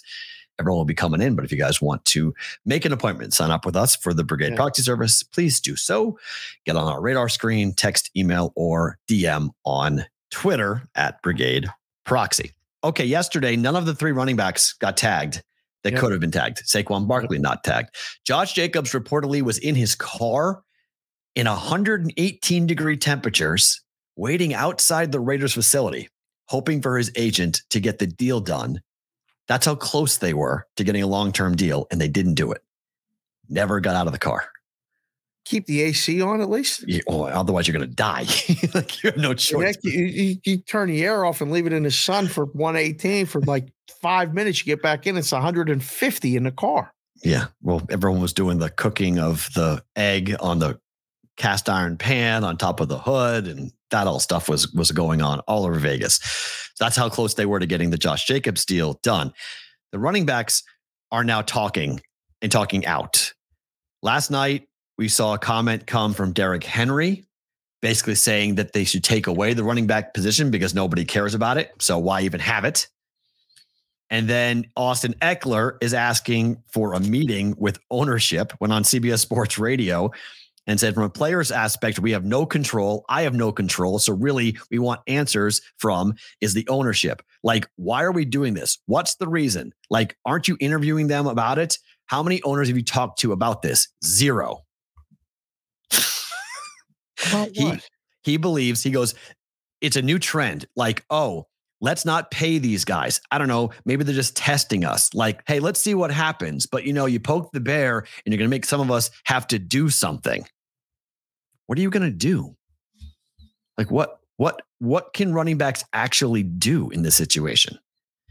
If they're saying to you the market is x and we're going to pay X and we're not going to invest big money because there are 15 different guys on the street we can bring in that can do it at 85% of what you're doing for a lot less of a price. There's no recourse here. Like you can be mad, you can kick sand, but what, what uh, can't do anything about this, right? You should probably become a content guy. he is a I content mean, guy. It's, just, it's, it's, just- it's the a same content guy. situation we're in. Like that's Right. that- that's just the same exact same situation we're in. Like you can be really good at this. You can have a big forum. You can do this, and they tell you what the price is. I Right. mean, you have no. You take the price and play, or you go something like else. start giving out picks and you- doing content, do fantasy content. Austin, see what you can do. He like doing it. it stinks. But You still need running backs to play football. I Yep. think. Don't No, you think? Of course, of course. But how they're used and the way that they're used, they get. This is like I, I a running back is akin, and I don't mean this to be disrespectful, but just let me play the analogy out. It's like a NASCAR tire. Okay, you put it on, you run it really hot and really hard, and then you put a new tire on. It's not great. You blow through tires fast, but that's what teams do with running backs. You get Right. three years. They burn them fast. You know, it's hot. It's 85, 90 degrees, outside temperature, the rubber melts. It, you know, the, you see the the whole grade, you see the whole the wiring, everything comes out of it, or it blows out entirely and blows everywhere, or it causes a huge car crash. Like Right. that's what the running back position really has become in the NFL. They'll go get another one. like after they get what they need of you, go get another one. Well, they they're not drafting him in the first round anymore because of the four year contract Right. And they want the ability to move off of you. And if you're hot in the star running back on the team this year, doesn't mean you're the star running back on the team next year. And it's just the mm-hmm. cold reality. Yep. It stinks, but there's nothing you do about it. It's you know it's capitalism in a lot of ways. I don't think there's there's collusion going on. I don't think the NFL is calling up, going like, "Hey, don't pay that guy." Like I I don't think that really is going on. And they're still getting paid a lot of money. The owners just- talk to each other. I mean, don't, don't pretend it's not going on. I don't think they're colluding to not pay the running back position per se. I think they'd rather pay nobody anything ever. Like they don't want to pay anybody. right. So Yeah. running backs are just one of, you know, because a lot of players are available, there's a glut. The supply and demand flow is bad for running backs. Saw it happening in fantasy football when I was still playing fantasy football and drafting teams. And I started drafting all wide receivers, and they're like, What are you doing? I'm like, I don't need a running back till late. Oh. I'll just pick up the same guy. Like there was one or two guys that you maybe thought you needed. I mean, back in the day, you had to have two. They were the first Right. pick and the second pick. If you were drafting a team, usually first and second round were let's get me two running backs. So I don't have to look at it again. It was so valuable. The top guys were that much better than everybody else. What's a top guy worth now? Uh, it's th- there's not that gap. A lot of guys are like you said, a NASCAR tire is a tremendous analogy. Kind of brutal if you're running back. Yeah. that's what I mean. I don't mean to be disrespectful, but that's kind Yeah. of what, what it is. Ay, ay, ay. And I mean, look, $10 million on the franchise tag is nothing to scoff at. I mean, it's not like you're making $10, you're making 10 million. So it's a little hard to cry poverty. make 50. Right. But I mean, it's, I get it. It's all in the If scale. I don't walk for the quarterback as the running back and I don't pick up the blitz, you don't get the money. You get knocked on your ass. I mean, it's, it's important. True. But that's why the average fan has a hard time really listening. Right. Like, Oh. oh, you're making $10 million this year. Yeah. I feel so badly for you. Oh, Yes. okay. You're gonna Yeah. cry. Like Yeah. it's it's hard for the average guy to, you know, go work a nine to five and hear Austin Ekeler talk about collusion. And what are you making? Um, yeah, please stop. You're playing, you're playing a kid's game. Please stop. That goes for all of sports, though. Like Yep, money has has completely outpaced the, Everything. the, the nine to five guy or girl. It's you can't look at the money. If you True. look at the money, you don't want to watch sports. That's true. All right. You talked about it. There it is. Look at these things.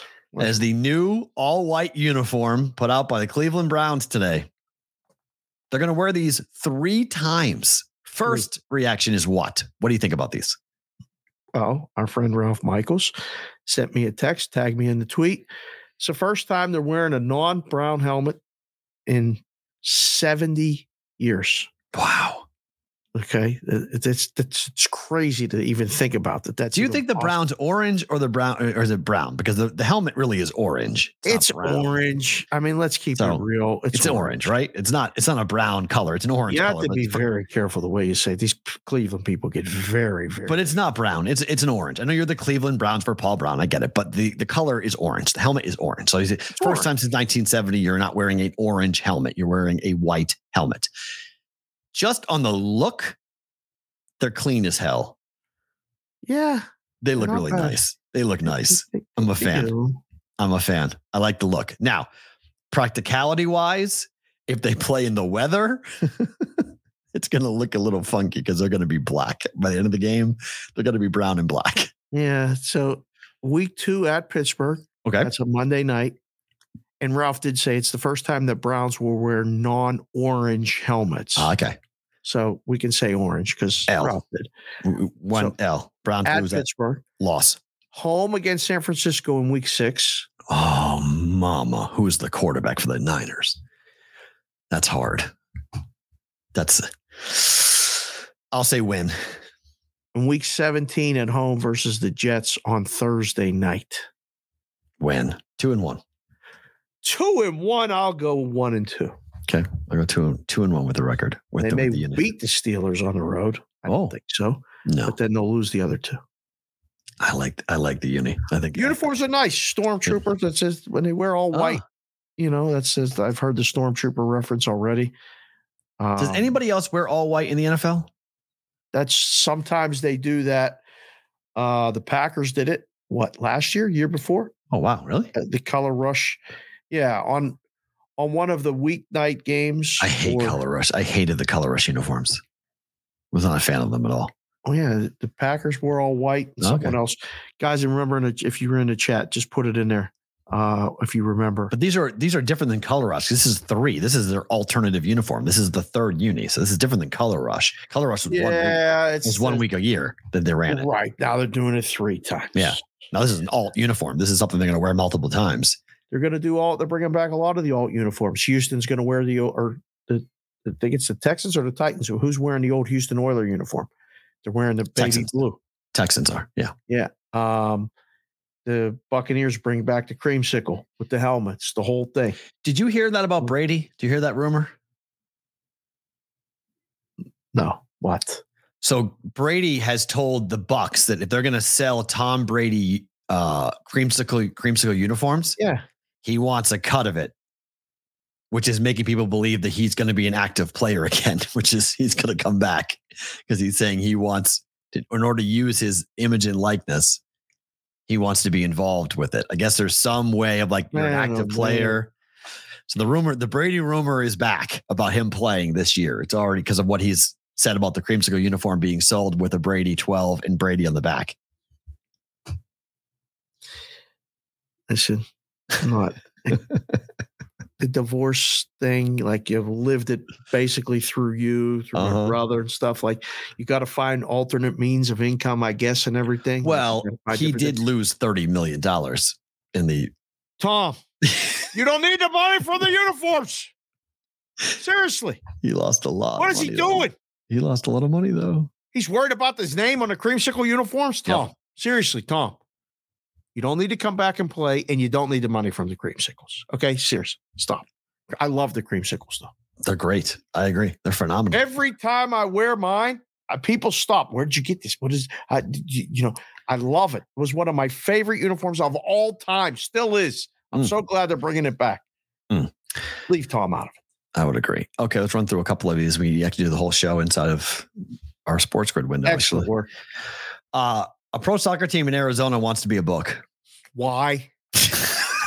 Why? It's a second.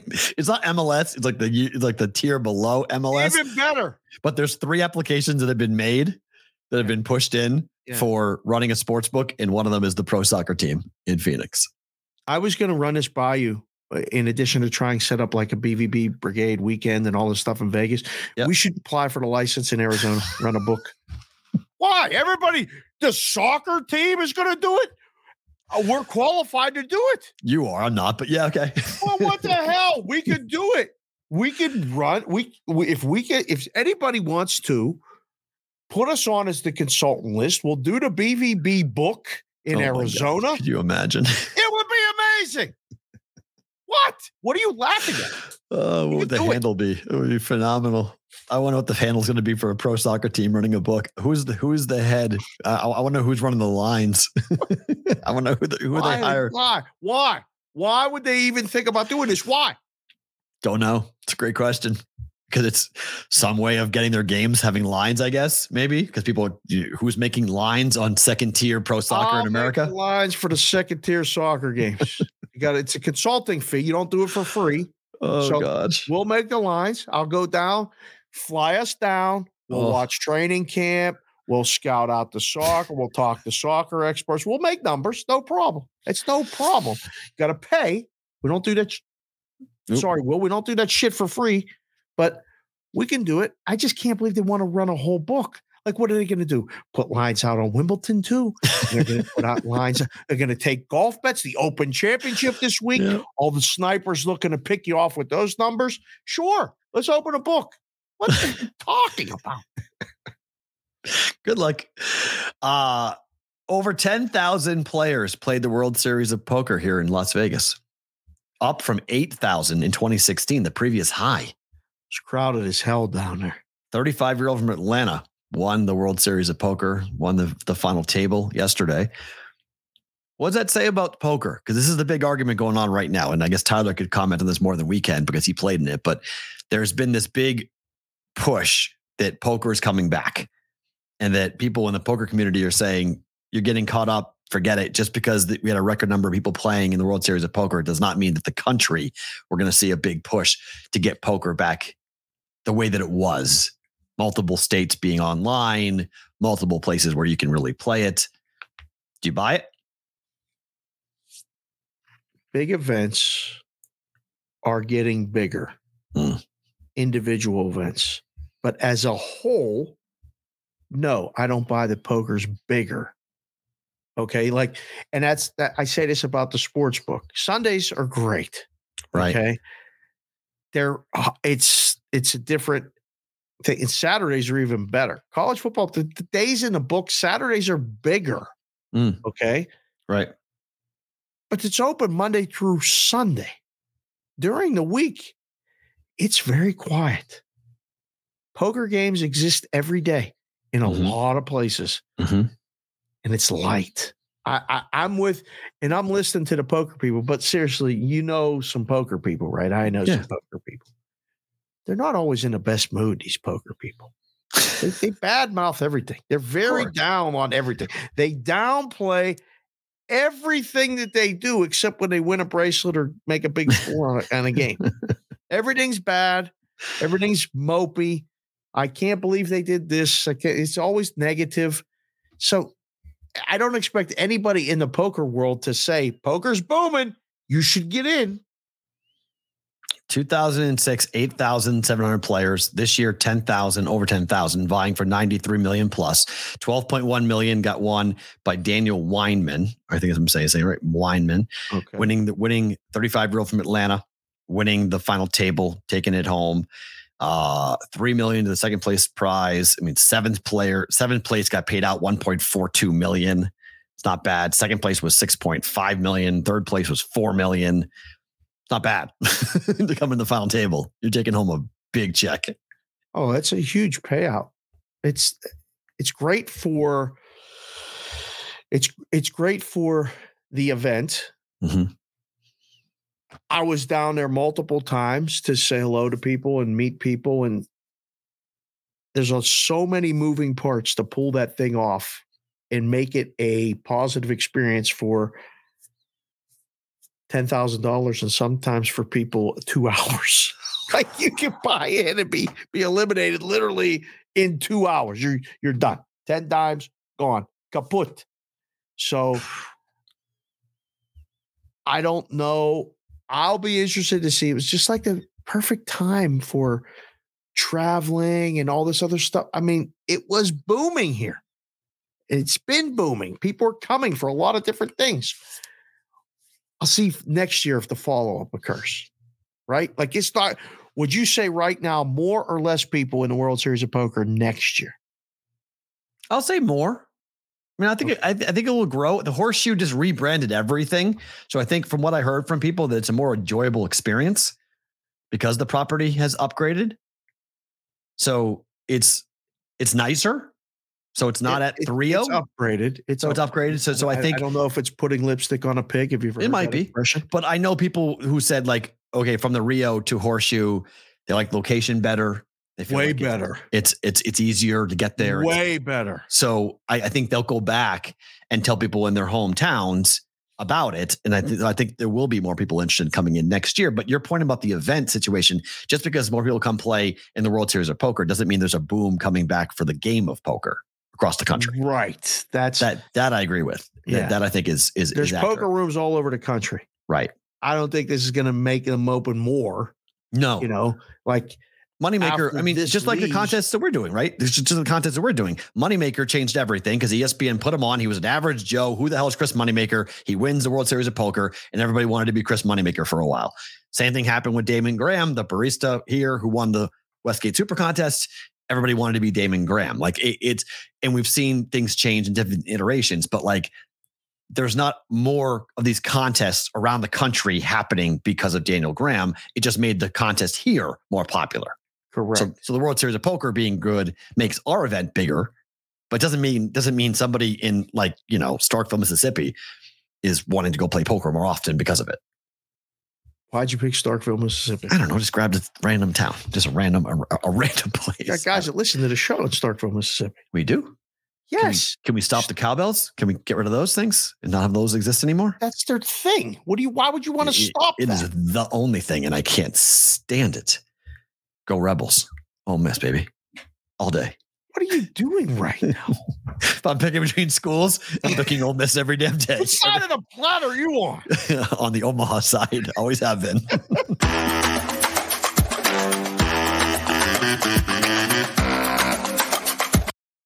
All right, better to book a time. You guys are getting the full show today on Sports Grid. So, uh, the Red Sox, I'm going to bet the Red Sox run line, they have yet to again list a starter. It's nearly noon Pacific matter. time. What are they doing? Doesn't matter.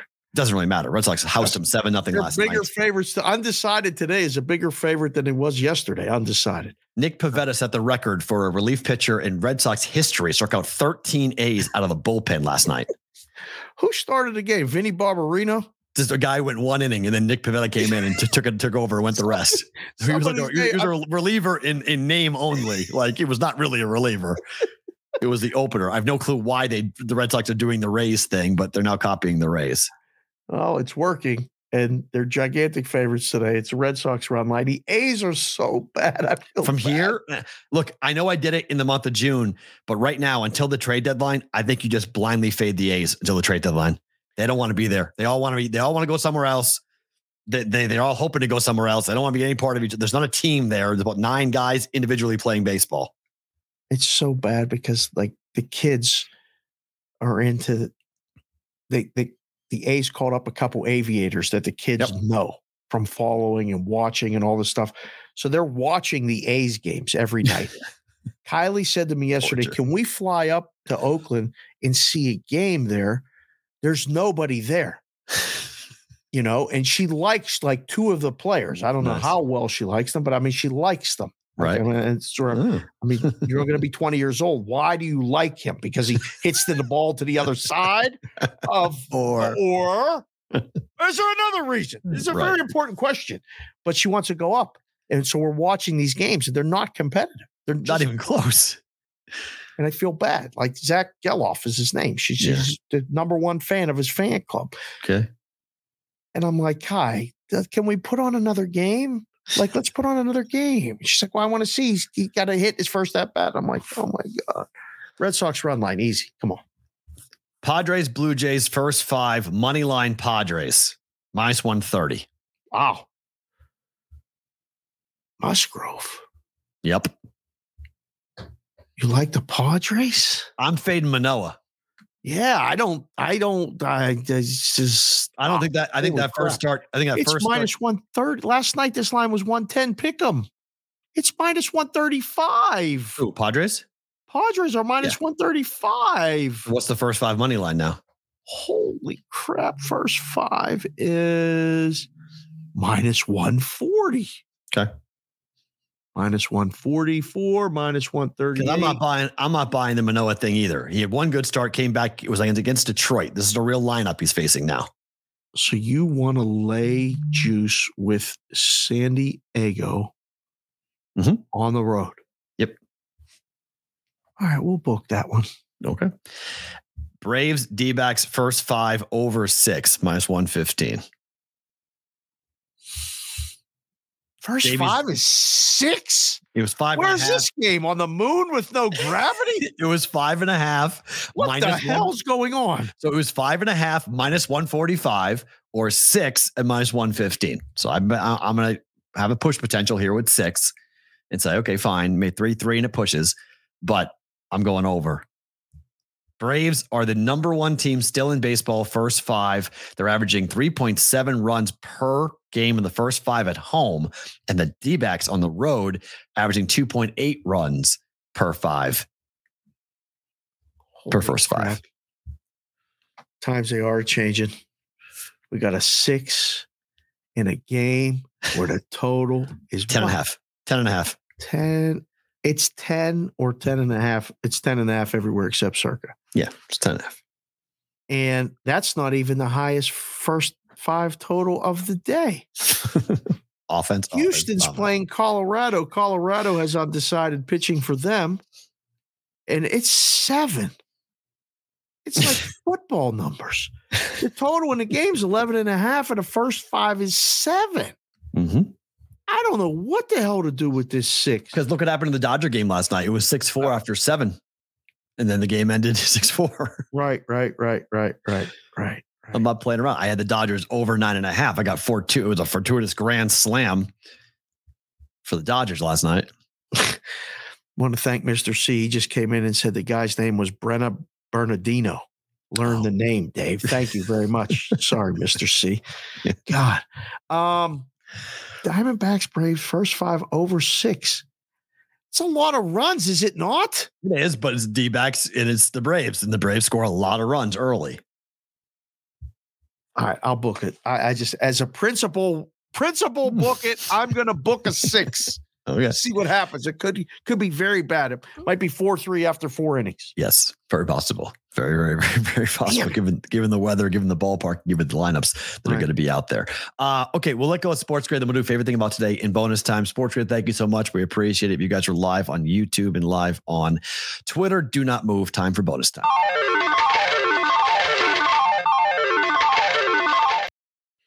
It's time for favorite thing about today. What is that? Whew. I'm exhausted. That was that was that was a rush up to getting the show in and done, and then I didn't see the clock, so that was good. Um, couple favorite things. One, you pulled off the audio interview. We put up a picture, talked to Phil Steele about football, and we stayed on and did the show. The chat was all here. Everybody's good. Second favorite thing about today is that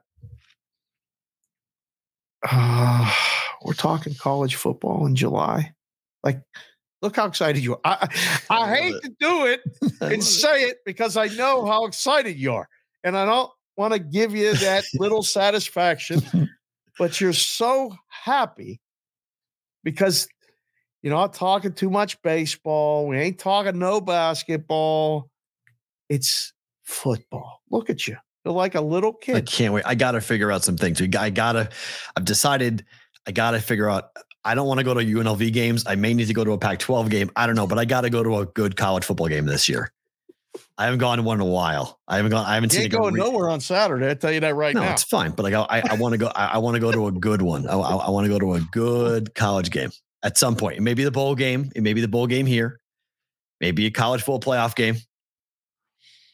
Figure out by something. that time we should have we should have things figured out where we could figure out the Pac-12 championship game. It's right here. here. That's what I mean. So I, I want to go to a Um, game that's got a full house with pageantry and bands and like I want I want a part of it. I want to get back into it. Maybe a Thursday game and maybe Well- something, you know, I'll figure it out. But We scratched a pretty good itch when we went to that college basketball game and Grand Canyon's band oh, that was unbelievable. That was all so that stuff. fun. That was fun as hell at the Orleans and like Yeah. you know we had the kids there and it just was another day to them. But you and I were both Oh, brought back to a place of a fun, active student body college basketball experience. yeah. February, And- January, February. I I may head on down to a Grand Canyon game. I want to see that in person. I want to see a home game. That's For- easy. We for can make Grand that Canyon U. No problem. Yeah, I, I think I want to go see one of their home guys, like a big, like find a rivalry game or something, because that band is unbelievable. That was fun. That was You got to see it to believe it. I mean, it's a it's the biggest rockin' party I've ever seen for a college basketball environment when they played in the title game here in town. Yeah, that that was that was the best one we've been to here. Period. Like, been to the Pac-12 games. I've been to the, the Mountain West game. Mountain West games are good when it's the right teams, but Yep.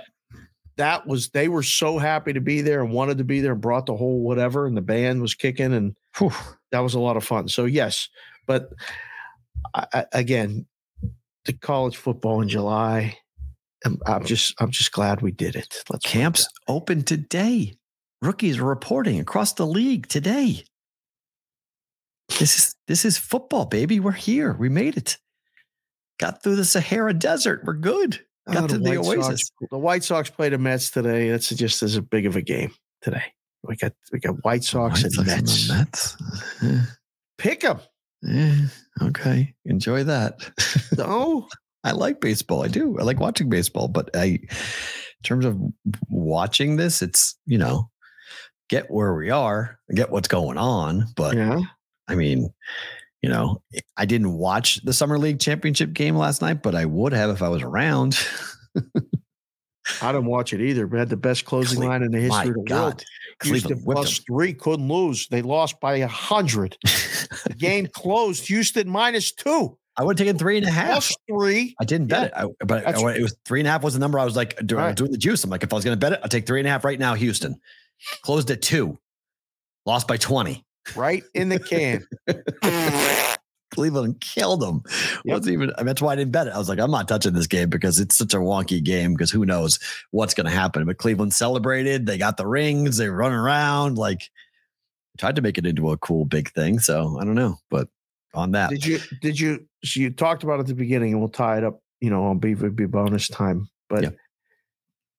the sports grid thing was was fun, was it not? Like it's it's hard because it's the two of us do the show every day.